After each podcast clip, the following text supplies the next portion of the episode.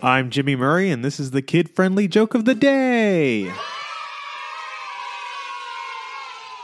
Today's topic is Wendy's.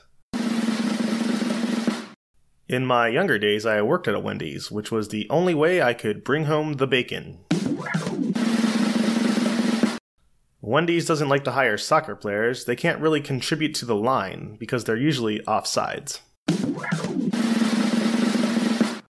It's hard to see through the windows in northern Wendy's in the winter. They're usually a little frosty.